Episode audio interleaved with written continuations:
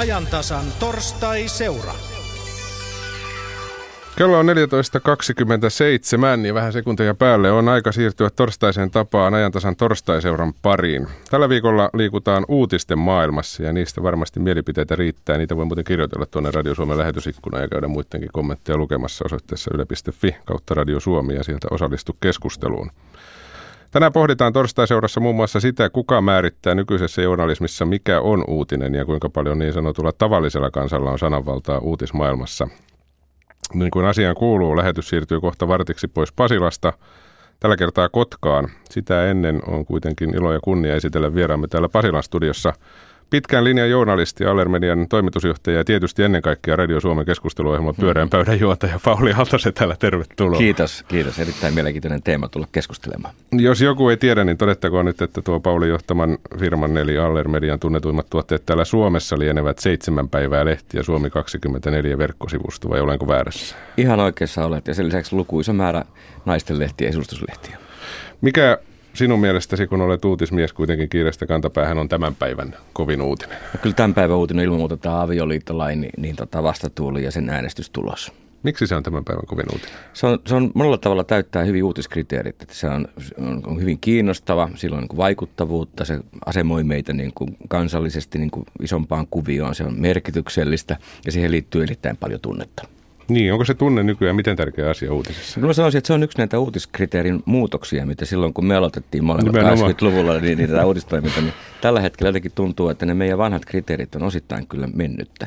Että nyt semmoinen tunne, toisto ja tarina on ehkä ne uutisen uudet kriteerit ja se ei tee ihan oikeutta kyllä tälle todellisuudelle. Mm. Mitä tarkoitat, että ei tee oikeutta todellisuudessa? Silloin kun me lähdetään etsimään vain tunnetta tai, ja, ja, ja sitä, että kaikki yrittää salaman nopeasti kertoa saman uutisen kuin kaikki muutkin, niin kuinka paljon uutta informaatiota loppujen lopuksi tulee vai kuinka elämmekö kaikki jonkinlaisessa kuplassa? Ja se on musta semmoinen niin ajatus, mitä mä oon tässä viime aikoina miettinyt, että, että meidän pitää kyllä nähdä paljon vaivaa ja, ja, ja tota, to, toimia sitä vastaan, että tämän sosiaalisen median mahtava nousu, joka mahdollistaa valtavasti hyviä asioita, se ei saisi johtaa siihen, että, että me eletään omissa pienissä kuplissamme ja suututaan samoista asioista pienen ryhmän kanssa ja, ja innostutaan samoista asioista pienen ryhmän kanssa. Ja itse asiassa niin, niin yhä vähemmän seuraamme, mitä muille tapahtuu, mm. mitä, mitä muille ammattikunnille, mitä muille kansakunnille tapahtuu. Ainoastaan jonkun suuren kriisin tai pelon yhteydessä, niin kuin Ukrainan kriisin yhteydessä, meitä kiinnostaa Suomen ulkopuolinen maailma. Me luin just uutta tutkimusta, missä oli tutkittiin, että miten ihmiset verkossa välittää tietoa ja itse asiassa vain 20 prosenttia nettiliikenteestä menee rajojen ulkopuolelle. 80 prosenttia on edelleen, vaikka me voitaisiin kommunikoida ympäri maailmaa mm. koko ajan, niin tapahtuu tämän maan sisällä. Paulin kanssa jatketaan juttua noin vartin kuluttua, mutta nyt lähdetään etelärannikkoa vähän tuonne idän suuntaan. Torstai-seuran pääpaikka on nimittäin tänään siis Kotka ja Yle Kymenlaakson studiossa puhetta johtaa Aleksi Taponen. Ja kanssani täällä studiossa on mies suoraan kaupunkilehti Ankkurin takaa, vai pitäisikö sanoa suoraan sieltä pääkirjoituksen takaa, päätoimittaja Petri Piipari. Tervetuloa ajantasan torstai-seuraan. Kiitos ja hei vaan kaikille. Kotkassa ilmestyvä kaupunkilehti Ankkuri, se tavoittaa levikillään pari kertaa viikossa. Voidaan sanoa, että maamme kaakkoisen rannikkokaistan uudesta Lovisasta Pyhtään, Kotkan, Haminan, Miehikkälän ja Virolahden kautta aina itärajalle saakka. Puhutaan sellaisesta reilusta 47 000 levikistä. Ja eilähän siellä jälleen työpäivän jälkeen, kun kotioven avasi, niin tämä, eli tuore lehti oli putkahtanut postiluukusta sisään. Petri Piipari, minkälainen päivä teillä on tänään torstaina toimituksessa ollut? Onko pitänyt kiirettä niitä tuoreita uutisia metsästäessä? Päivä on ollut aika tavanomainen, voisi kuvata jopa rauhalliseksi. Lehti on keskiviikkona suurempi kuin viikonloppuna, koska kyseessä on mainosrahoitteinen media, niin, niin lehden paksuus heijastelee paikallisen liike-elämän sen hetkistä vireyttä. Ja keskiviikon kohdalla kauppiaat ilmoittavat aktiivisemmin tällä hetkellä kuin viikonvaihteessa. Eli tämän keskiviikon ankkuri oli 44-sivuinen ja viikonvaihteeksi tehdään ainoastaan 12 sivuista lehteä. Siinä on melkoinen volyymiero ja se kertoo myös sen, että viikonloppulehden valmistelu sujuu selkeästi rauhallisemmissa merkeissä kuin keskiviikkolehden tekeminen. Mm. Tänään esimerkiksi Yle Kymenlaakson lähetyksessä päivän mittaan on hieman avattu sitä varsinaista tekemistä, lähetysten tekemistä, uutisten tekemistä, niin jos kuvailisit sellaista normaalia uutistyöskentelyä kaupunkilehti Ankkurin toimetuksessa, niin miten teillä nämä uutiset syntyvät? Minkälainen prosessi on siellä taustalla ennen kuin väki pääsee sitten ihmettelemään esimerkiksi niitä uutisia, mitä nyt on tarjolla tässä ihan tuoreimmassa lehdessä? Paikallista printtiulkaisua tehdään aika perinteisin menetelmin. Työ alkaa maanantaina ja keskiviikkona toimituskokouksella, jossa toimitus käy läpi sen kyseisen viikon ajankohtaisia asioita ja pyrkii poimimaan uutisvirrasta noin numeroa kohti 25-40 sellaista aihetta, jotka kiinnostaisivat mahdollisimman laajalti eteläkymenlaaksolaista lukijaa. Niin, sinulla on aika hyvä perspektiivi tähän uutistekemiseen ja myöskin paikallisista asioista kertomiseen, siihen paikalliseen uutistoimintaan. Puhuttiin, että sellainen parikymmentä vuotta on itselläsi uutistoimintaa tähän mennessä takana. Kyllä, 90-luvun alussa aloitin nämä hommat ensin kesätoimittajana sijaisena muodikkaasti pätkätöissä ja sille tielle olen jäänyt. Olen, olen käynyt läpi koko kentän toimittajasta päätoimittajan asti, eli, eli aika pitkä kokemus on kyllä jo takana. Voisin kuvitella, että kuulosti aika tutulta tuo, mitä juuri kerroit. Mutta tuota, minkälaista se sitten on tehdä sitä paikallista uutisointia? Miten haastavaa puuhaa? Miten pysytään koko ajan ajanhermolla siitä, mikä esimerkiksi tässä Kotkan Haminan seudulla niin ihmisiä kiinnostaa kullaisellakin hetkellä? No tuossa voisin lainata Paulia, joka äsken valtakunnallisen osuuden alusti, että kiinnostavuus, kiinnostavuus ja kiinnostavuus on tänä päivänä se ykköskriteeri. Kaupunkilehti pyrkii antamaan ihmisille puheenaihetta, jotain, josta voi keskustella lounastunnilla kahvipöydässä, jotain sellaisia uutisia, jonka voi jakaa sosiaalisessa mediassa. Vinkki, vinkkien määrä on vuosien varrella lisääntynyt. Internet, sosiaalinen media, kaikki kanavien kirjo on tuonut niitä huomattavasti lisää. Eli se perustyö, perusharavointi käydään puhelinsoittoina, netin kautta, sosiaalisen median kanavista saadun palautteen perusteella. Takana on tietysti myös paljon toimittajien verkostoitumista.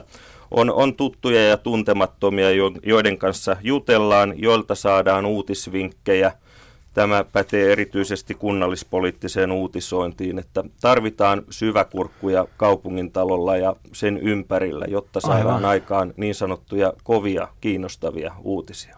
Mikä sitten tänään on kiinnostanut kaikista eniten? Se on tietysti mielenkiintoinen kysymys. Ja ennen lähetyksen alkua suuntaisinkin mikrofonin kanssa kadulle jututtamaan väkeä hieman siitä, että onko sieltä tämän päivän uutisvirrasta, paikallisista uutisista tai noin muutenkin pompsahtanut esille joku sellainen aihe, tai asia, joka on kiinnostanut eniten tai toisaalta herättänyt keskustelua eniten. Ja käydäänpä kuuntelemassa, miten uutisnälkäistä väkeä sieltä vastaan tuli.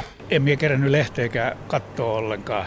Mä voisin nopeasti itse asiassa näyttää sulle. Mulla on tässä mukana muutamia uutisia. Olisiko näistä joku sellainen, joka kiinnostaa sen verran paljon, että tekisi mieli lukasta ihan koko juttukin? Tämä on ainakin se.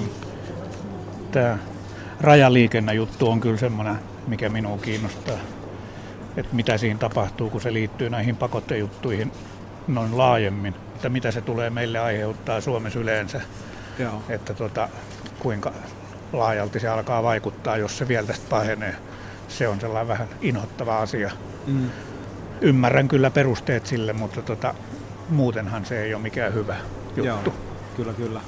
Minkälaisia uutisia noin yleensä luet kaikista mieluiten? Minkälaiset asiat kiinnostaa eniten? Onko se politiikkaa, No just tämän tapainen niin kuin kansainvälinen politiikka, että mitä tapahtuu maailmalla noin laajemmin ja mitkä asiat vaikuttaa mihinkin päin. Et kotimaan politiikkaakin tietysti vähän tulee seurattua, mutta melkeinpä enemmän sitten noin mm. laajemmin niin kuin maailmanpolitiikkaa. Onko sitten taas mitään sellaisia aiheita, mitkä ei missään tapauksessa kiinnosta, että heti kun näkee, että jostain asiasta, tällaisesta asiasta kirjoitetaan, niin tulee sivuutettua ohitse tai vaihdettua kanavaa? No täytyy sanoa, että esimerkiksi urheilu on minun osalta semmoinen, että tota noin, nämä, nämä kaikki doping-jutut ja aikanaan nämä karpaasien pelleilyt ja muut, niin ne sai minut niin, se tönkkäsi koko aihe niin paljon, että minä en pitkään aikaa katsonut oikein mitään. Hyvin vähän seuraan nykyäänkään, että, että tota, urheilu on noin sellainen, mistä minä nyt en paljon perusta enkä, enkä tota, kato. Ja sitten tietysti tuommoiset jotkut uskontoon liittyvät uutiset, kun minä en ole järin uskonnollinen ihminen, niin ne nyt on, mutta ei oikeastaan muita. Joo. Se on tuttu, täytyy sutella. Joo. Siinä puhutaan rajaliikenteestä. Joo. Rajaliikenne saattaa joutua pakotteiden kohteeksi. Joo. Pekka Sutela, Veikka. Venäjä alkaa vähän sen Joo. epävarmuus näköjään. Ja just nämä kaikki, nämä täältä, kuuntelee arvostelun Venäjästä ja miten se kriisi sitten yltyy siellä. Joo. ei minun nämä matkahuollot ja nämä, mutta tuo on Niin, niin. semmoinen ihan kiinnostavaa. Globaali maailman asia. Joo, minusta on ihan oikein, mitä nämä EU tekee sillä. Eihän Venäjä saa sanella ja puuttuu toisten maihin. Pysyisi omassa kotonaan, mm. eikä menisi toisiin maihin kiusaamaan. Onko mitään semmoisia uutisia, mitkä ei kiinnosta ollenkaan? no kaikki hömpötykset. Anna joku esimerkki hömpötyksestä. No ei nykyään no nuoriso ja kaikki tommoset. Ihan asiaa, mitä tulee. Joo. Kaikkihan noi on ihan, ihan tota noin ajankohtaisia asioita, että saattaisin lukea vaikka kaikki. Ei ehkä toi yhteisössä Kouvola, niin. niin. asia nyt niin tuolla Kouvolassa ehkä on päällimmäisenä. Ne voi sieltä ja mitä ne tykkää. Ei paljon täällä vaikuta Niin. elämänmenoon. No ei se oikein. joo, Joo. joo. Ö, Joo. niin, eli kaikki kiinnostaa. Ei ollut mitään, Joo. mikään sellainen ylitse muiden sieltä tarjonnasta.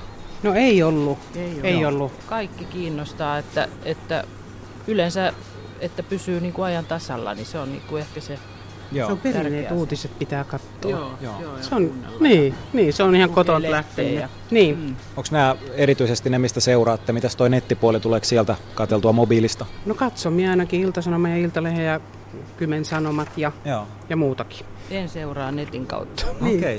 Joo. Onko mitään sellaisia aiheita, mitkä ei kiinnosta sitten yhtään, että saman tien jos näkee jossain tai No kuulee, sota-asia niin tahdistaa. Joo. Niin. Ei, niitä ei kerta kaikkiaan enää jaksa lukea. mitäs, mitäs teitä nuo viihdemaailman metkut kiinnostaa? No ainahan ne kiinnostaa. Kaikki tämmöiset hän kiinnostaa. Mutta tota, ei mitenkään, että olisi ihan kiinni niissä. Niin. Niin. Onko ne, onks ne uutisia, että mitä kuuluu jollekulle julkikselle? Onko se No, uutinen? en minä oikeastaan sellaisia kato. Joo. En. Ei, se riippuu ihan, onko semmoinen kuuluisuus, että niin kun on tota noin, nähnyt tai kokenut jotain sen kautta. Aivan. Niin sitten se on eri asia. Joo. Tällä tavoin uutismaailmaa ruotivat siis kotkalaiset tuossa aamupäivällä. Kaupunkilehti Ankkuri päätoimittaja Petri Piipari, tuliko yllätyksiä vastaan vai olisitko voinut jo ennakkoon sanoa, että tämmöisiä asioita sieltä varmaan esille pompsahtelee? Kyllä lista oli hyvin tutun tuntuinen sen perusteella, mitä olen itse tämän päivän uutisiin perehtynyt. Tuo Venäjä, se on kansainvälinen aihe, mutta Kymenlaakso on rajamaakunta ja sen vuoksi se, mitä Venäjällä tapahtuu, niin se kiinnostaa kotkalaisia ja haminalaisia Hmm. median kuluttajia. No meillä on tänäänkin tarjolla Vinot Pinot lehtiä, on radiota, televisiota, nettiä. Pullolla on esimerkkejä siitä, että minkälaiset asiat ovat uutiskynnyksen ylittäneet, mutta vielä jos pähkinänkuoressa otettaisiin se asia, että miten itse määrittelisit tämän päivän journalismissa sen asian, että mikä on uutinen?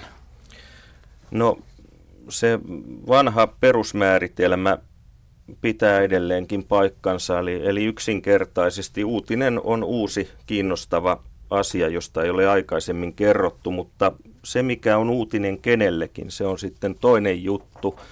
Eli se, mi- mis- mistä yksi tykkää, niin siitä ei toinen tykkää. Se liittyy pitkälti siihen, että onko tämä uutinen sellainen, että se koskettaa sinua tai sinun lähipiiriäsi. Jos ei kosketa, se on monta kertaa yhdentekevä. Mitä tulee sitten hömppäuutiseen niin, niin, tai hömppäuutisointiin, niin siinä olen sitä mieltä, että moni sanoo, että hömppä ei kiinnosta, mutta tässä voisi äh, mennä hiukan taaksepäin aikaa, jolloin hymy oli Suomen luetuin aikakauslehti. Kukaan sitä ei silloin lukenut, mutta sen levikki taisi olla parhaimmillaan liki puoli miljoonaa. Että ei kiinnosta, mutta kaikki tietävät, mistä hömpässä kyllä, puhutaan. näin on. Kyllä. No siellä, missä ennen puhuttiin pelkästään uutisista kahvipöydän ääressä öljylampun valossa, en tiedä oliko edes silloin öljylampuakaan vielä, niin joka tapauksessa tänä päivänä se on aika laaja se kahvipöytä, jossa istutaan tuolla netti- ja mobiilimaailmassa. Mitäs itse näet tämän nettimaailman kaikkinen, että mihin suuntaan se on uutismaailmaa ja uutisia vienyt? Netti on sirpaloittanut tiedon välityksen ja muuttanut myös uutisen roolia. Lukija, katsoja, kuuntelija, kommentoija, viestin jakaja, eli, eli median kuluttaja päättää sen, mikä lopulta nousee suureksi uutiseksi. Toimittajan rooli portin vartijana ja aineiston valitsijana sekä käsittelijänä on, on himmentynyt, että oikeastaan jos ajatus viedään tarpeeksi pitkälle, niin meistä jokainen on jollakin tapaa oma mediansa. Mm. Niin, Tuleeko se uutisten ja uutisen määritelmä entistä enemmän tulevaisuudessa myös sieltä tavallisen kansanparista, näinkö veikkailet? Kyllä, kyllä. Monessa suhteessa on niin, että kun katsoo nettijulkaisuja ja sitä, mikä valikoituu päivän luetuimpien äh, aiheiden agendalle, niin siitä jo näkee, että kyllä, kyllä lukija pitkälti vaikuttaa siihen, mitä lehdet, mitä net, netti, mitä TV tänä päivänä uutisoi. Kuluttajan asema tässä mediakentässä, kuluttajan vaikuttavuus on suurempi kuin koskaan aikaisemmin historiassa. Mm. No tänäänkin on keskusteluissa vilahdellut muutamaan otteeseen tuo sanapari turha uutinen. Mitäs mieltä olet, kaupunkilehti Ankkurin päätoimittaja Petri Piipari, onko turhaa uutista? Jos uutinen herättää tuntoja puolesta tai vastaan, niin silloin uutinen ei ole turha. Tällaista turhaa uutisointiakin tarvitaan, että Tuossa aamusella kuuntelin lähetysvirtaa ja siellä mainittiin, että viikon turhimpia uutisia on se, kun Ruotsin kuningatarperheen prinsessa on tutustunut vessanpönttöihin. Mutta veikkaan, että jos katsotaan sitä, kuinka paljon se on kerännyt klikkauksia ja lukijoita, niin määrä on varmaan aika suuri. Mm. Onko itsellesi käynyt koskaan sillä tavalla, että olet mennyt erittäin mielenkiintoiseen otsikon perässä, mutta sitten jutun luettuasi oletkin huomannut, että no, olikohan tässä nyt sitten mitään kuitenkaan? Kyllä, tämä on kai sitä niin sanottua klikkausjournalismia, jossa otsikko on tärkeämpi kuin sisältö ja se toisaalta heijastelee sitten sitä verkon silppumaista luonnetta – kerätään klikkauksia, sillä mikä jutun sisältö ei kaikissa tapauksissa ole niin väliä, vaikka, vaikka sitten taas kun katsotaan pitemmälle, niin ihmisethän arvostavat edelleen hyvin tehtyä pitkää niin sanottua long play-juttuakin. Käydäänpä sitten kuulostelemassa, että minkälaisia ajatuksia on herännyt mieleen Pasilan pöydässä. Kiitoksia Aleksi sinne Kotkaan. Kotkaan parataan tuossa vielä ennen 15 uudestaan. Allermedian toimitusjohtaja Pauli Aaltosen täällä. Millä mielin kuuntelit Kotkan uutiskeskustelua? Oli kiinnostavaa kuunnella, mitä, mitä tota siellä analysoitiin ja sitten lukijoiden tuoreita kommentteja. Se oli yksi hyvä huomio on se, että jos puhutaan Venäjästä tuolla, tuolla tota Kymenlaaksossa, niin se on lähialuetta eikä, mm. eikä ulkomaan uutisointia ja silloin sillä on tosi iso rooli ja sillä uutiskriteerillä läheisyys, niin on silloin ihan eri, eri kaiku. Ja, ja ymmärrän hyvin, että niin kuin paikallisessa lehdessä, eh, joka pitää sen alueen ihmisten tiedonsaannista huolta, niin, niin se, se rooli korostuu. Tämä videouutisointi on sillä mielenkiintoinen, että kaikkea sanoo, että se ei ketään kiinnosta, mutta Seiska on Suomen tilatuin ja ostetuin viikkolehti. Et mä en tiedä, mihin, mihin viroon ne kaikki lehdet menee, mutta kaikki ne kyllä kaupaksi, kaupaksi menevät. Et meillä on joku tarve mielellään antaa ja vähän parempi kuva. Tässä oli rohkeita ihmisiä, jotka sanoivat, mitä he oikeasti haluaa ja lukee. Niin, niin tämä varmaan pätee käyttäytymistieteisiin mm. muutenkin. Niin halutaan antaa vähän parempi kuva, mikä on, mikä on tota, niin, niin, niin todellisuus. Mutta mä sanoisin, että mä oon ollut niin monessa, mä oon ollut sekä ulkomaan toimittaja että, että viihteen parissa, että ne on kaikki median tehtäviä. Että median, median tehtävät on toimia tiedonvälittäjänä ja viihdyttäjänä, kriitikkona, ja ne on ihan yhtä arvokkaita.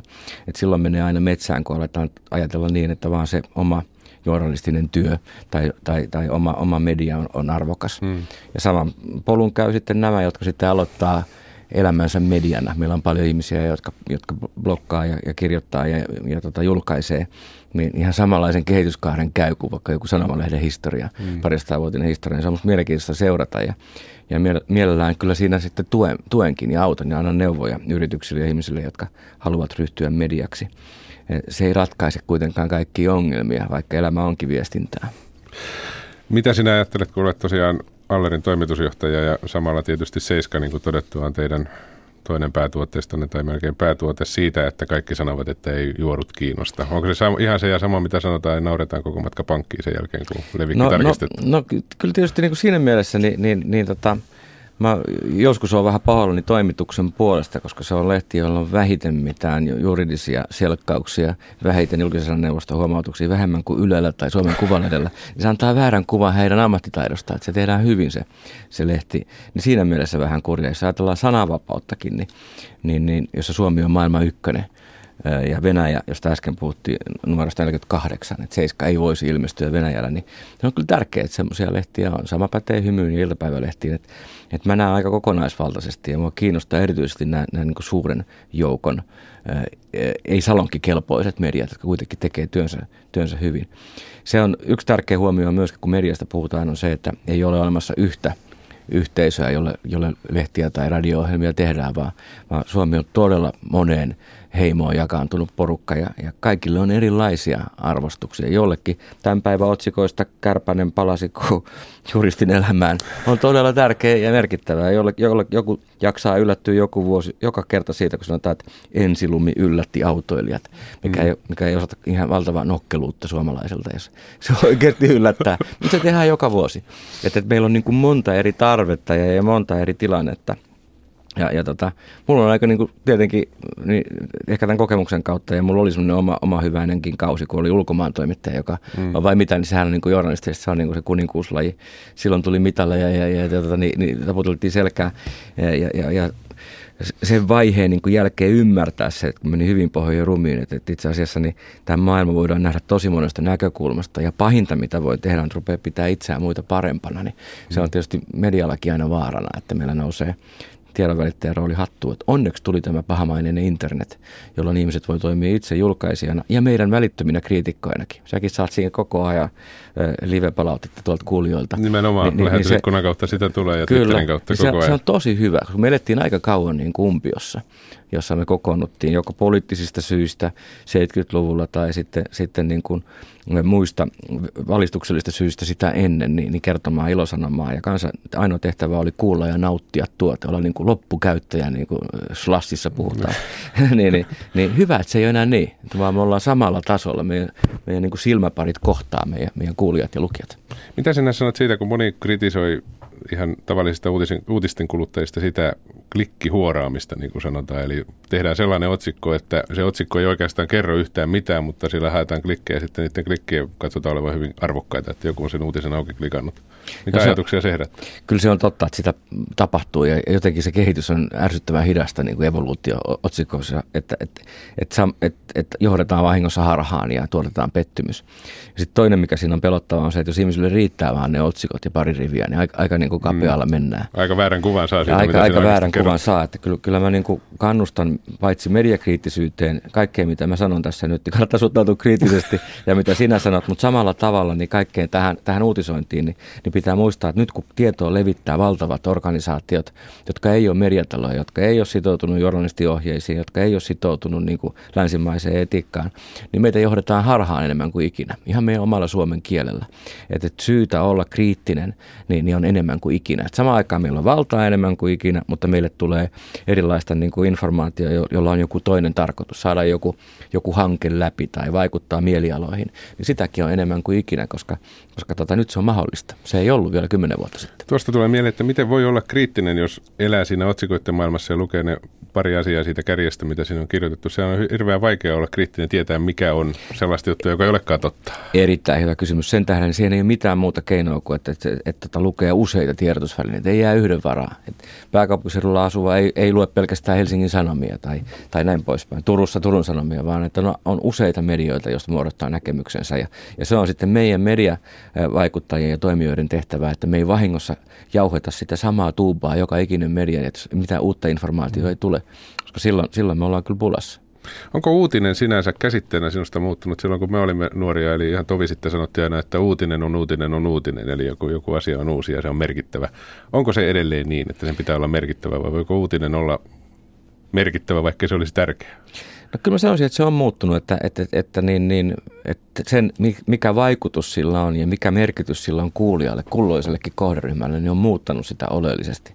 Että meidän pitää hyväksyä se. Mm. Että edelleenkin media itse päättää ja mikään mainostaja tai, tai, tai sidosryhmä tai poliitikko ei saa vaikuttaa siihen, mitä me uutisoidaan. Siinä mielessä meillä on yhä sen uutiskriteerin niin avaimet käsissämme, mutta, mutta ilman muuta se vuorovaikutus ja myöskin kilpailutilanne on johtanut siihen, että kuunnellaan yhä tarkemmin, että mitä meiltä halutaan kuulla. Ja siihen tulee jännä ristiriita. Että toisaalta meidän pitää kertoa niitäkin juttuja, mitä kukaan ei halua kuulla, koska ne on niin merkityksellisiä. Mm. Että ei voida täysin nojata mihinkään äh, tota niin, yleisötutkimuksiinkaan, vaan pitää olla rohkeutta kertoa myös uutinen, joka on epämiellyttävä, mutta tosi tärkeä se julkaisijan mielestä.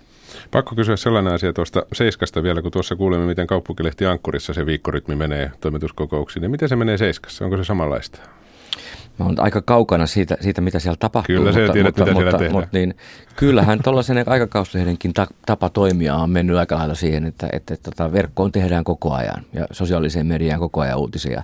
Et tietenkin tuollainen lehti, jossa on niin uutisia, mitä muilla ei ole, niin kuin viihteen uutisia, niin ne julkaistaan vasta siinä paperiversiosta. Mutta kyllä toimitustyö aikakauslehdissä kaikissa, niin, niin Allerilla kuin, kuin Sanomilla tai Otavalla, niin on muuttunut tämmöiseksi niin kuin uutisvirta työskentelyksi ja on, on ryhmitytty lifestylein erilaisten niin kuin teemojen ympärille ja tehdään ihan, ihan niin kuin 24-7 töitä, eikä enää odoteta, että, että tota, meidän kaikki tuotoksemme julkaistaan sitten viikon lopuksi.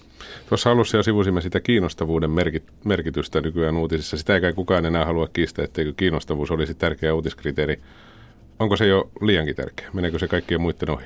No mä vi- vähän viittaan siihen, että, että on tosi arvokasta, että meillä on valtava määrä medioita. Suomihan on ihan ainutlaatuinen, että missään ei lueta lehtiä niin paljon kuin Suomessa väkilukuun nähden esimerkiksi. Edelleen, vaikka me paljon itketään, että voi kun lehdillä menee huonosti Suomessa. Ei mene, me, meillä luetaan lehtiä todella paljon.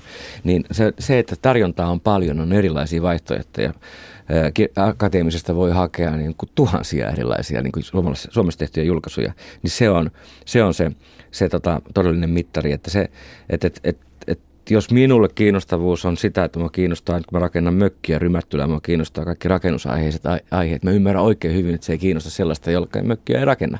Niin meidän täytyy niin kuin sallia se, että, että moniulotteinen, moniarvoinen media tarjoilee sellaisia asioita, jotka juuri minua ei tällä hetkellä kiinnosta. Se, mikä on muuttunut tosi oleellisesti, on se, että kun meillä oli tämä alkuperäinen tehtävä olla niin tiedonvälittäjä, kriitikko, viihdyttäjä ja foorumi mielipiteille, niin se me on mun mielestä menetetty. Siis media on menettänyt mm. sen. Että se on siirtynyt verkkoon. Että ihmiset kertovat näkemyksensä ja mielipiteensä ja kiistelevät niistä niin kuin verkossa. Että, että se lukijan palsta on yhä arvokas ja mielenkiintoinen, mutta se on melkoisen seulan tulos. Ja, ja tota, sen, sen rooli niin hassuu kyllä, vaikka se on meidän niin keskeisiä syitä, että sanomalehdet tähän maahan ilmeisesti parista vuotta sitten tai 150 vuotta sitten, niin, niin tota, se me menetettiin. Ja meidän pitää silloin muuttua, että pystyy tarjoamaan jotain enemmän, jotakin fiksumpaa, jotakin syvällisempää, jotakin tarkemmin selvitettyä, käyttää siihen niin voimavaroja, tehdä infografiikkaa, tehdä mitä vaan, joka tuottaa mm. jotain lisäarvoa sit lukijalle ja kuulijalle. Näin se menee. Milläs mielellä siellä Kotkastudiossa on tarinaa kuunneltu, Aleksi Taponen? Tarkalla korvalla on kuunneltu ja pakko ottaa kiinni tuosta tulevaisuuden visiosta, mitä Pauli heitti ilmoille. Kaupunkilehti Ankkurin päätoimittaja Petri Piipari tuossa, kun Pauli sanoi, että kun aiempaa laajemmalta skaalalta tulee koko ajan sitä uutistarjontaa, niin se vaatii sitten entistä kovempaa skarppiutta myöskin sitä uutista lukevalta kansalta. Allekirjoitatko tämän? Kyllä median lukutaito on sellainen taito, jota jokaisen on syytä näinä aikoina kehittää niin valtakunnallisen kuin paikallisen että viihdeuutisoinninkin osalta. Tietysti täällä paikallissektorilla tämä homma on hieman erilainen kuin vaikkapa Seiskan kustantajalla, eli paikalliselle lehdille ja median kuluttajille pienikin uutinen voi olla suuri, ja paikallisen toimijan vahvuus on edelleenkin siinä paikallisuudessa. Täällä Kymenlaaksossa on esimerkiksi tusinan verran paikallisia paperilehtiä, jotka hoitavat sellaista tehtäväkenttää tässä paikallisen Ylen ohella, jota kukaan muu ei hoida. Tarjoamme tavaraa, jota ei muualta saa. Mm. Et siinä on se elämisen ehto ja, ja syvin olemus. No jos entistä kriittisempää väkeä on sitten lukemassa niitä uutisia ja eh, kuluttamassa tätä uutistarjontaa, niin tarkoittaako se aina vain jatkuvasti tiukkenevaa uutiskilpailua, että on pakko mennä koko ajan laadukkaampaan ja laadukkaampaan journalismiin? Kyllä se varmasti sitä tarkoittaa, että kilpailu on ollut kovaa ja muutaman viimeisen vuoden aikana koventunut koko ajan. Ja jos päästää maailmalle puolitekoista juttua tai asioita, joiden taustoja ei ole huolella perattu, niin palaute on murhaavaa. Netissä elää mielensä pahoittajien joukko, joka, joka saattaa saada sytykkeensä vaikka väärin sytytetystä jouluvaloista. Mm. Niin, netissä, netissä ruoditaan uutisia kovalla kädellä ja puhutaan myös siitä, että ovatko jotkut uutiset turhia ja tavallaan näin poispäin. Mikä uutinen, Petri Piipari, itseäsi on kaikista eniten kuohuttanut, sanotaan tässä viime aikoina? Paikallise- niin... Paikallisella tasolla ehkä eniten kuohuttanut uutinen oli se, kun paikallinen päivälehti teki jutun siitä, että kaupunginjohtajan haistatellut valtuutetulle. Minusta se oli uutinen, jonka olisi voinut jättää julkaisematta. Päätoimittaja Petri Piipari, kiitoksia vierailusta ja jatketaan mielenkiintoisten uutisten bongailua. Kiitos. Kiitoksia sinne Kotkaan Aleksi Taponen. Tosiaan täällä lähetysikkunassa pyydetään minua ja Pauli Aaltosetälä järjestämään television somekurssi, jotta senioritkin pääsevät vaikuttamaan asioihin. Se on hyvä idea, sitä voidaan Se on oikein eteenpäin. hyvä idea. Pakko mainita tässäkin yhteydessä tietysti vielä se omakohtaisuus, uutisvahti, Ylen tuote, jota taatusti kehtaa suositella kenelle tahansa, on sellainen, joka auttaa tekemään uutisista omakohtaisia. Minä olen Pauli usein miettinyt sitä, että tietävätkö ihmiset, mikä on omakohtainen uutinen sillä tavalla, että kun kerrotaan jostain vaikka eduskunnan päätöksestä, niin tuleeko siinä ajatelleeksi, että mitä se vaikuttaa omaan itseen no se, niin pitkälle, mitä se ketju menee ennen kuin se kirje kolahtaa postiluukusta ja näkee, mitä se vaikuttaa. Niin, se uutinen pitäisi pystyä tekemään niin ja taustattavat uutiset etenkin, että ei jäätäisi vaan siihen vaikka niin kuin valittujen nimilistoihin tai, tai tällaiseen prosessiin, vaan pysyttäisiin kertomaan, minkälaisia vaikutuksia sillä on. Mm. Ja siihen toimittajia tullaan tar- tarvitsemaan, että kun puhutaan median kriisistä, niin, niin media ei ole kriisissä eikä journalismi ei ole kriisissä, koska ihmisten täytyy tietää, heidän täytyy saada tietää asioita, heidän täytyy päästä vaikuttamaan ja kuulemaan keskeeräisiin asioihin.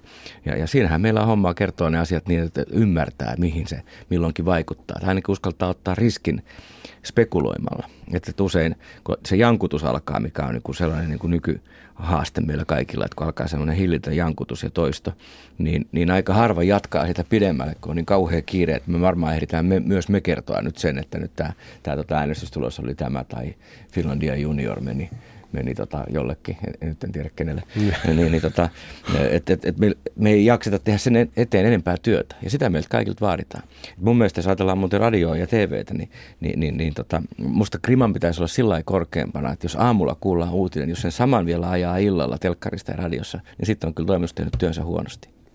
Siihen on hyvä lopettaa. Katsotaan, minkälaisia uutisia tulee Radio Suomessa kohta. Kiitoksia Allermedian toimitusjohtaja Pauli Aalto-Setälä. Kiitos.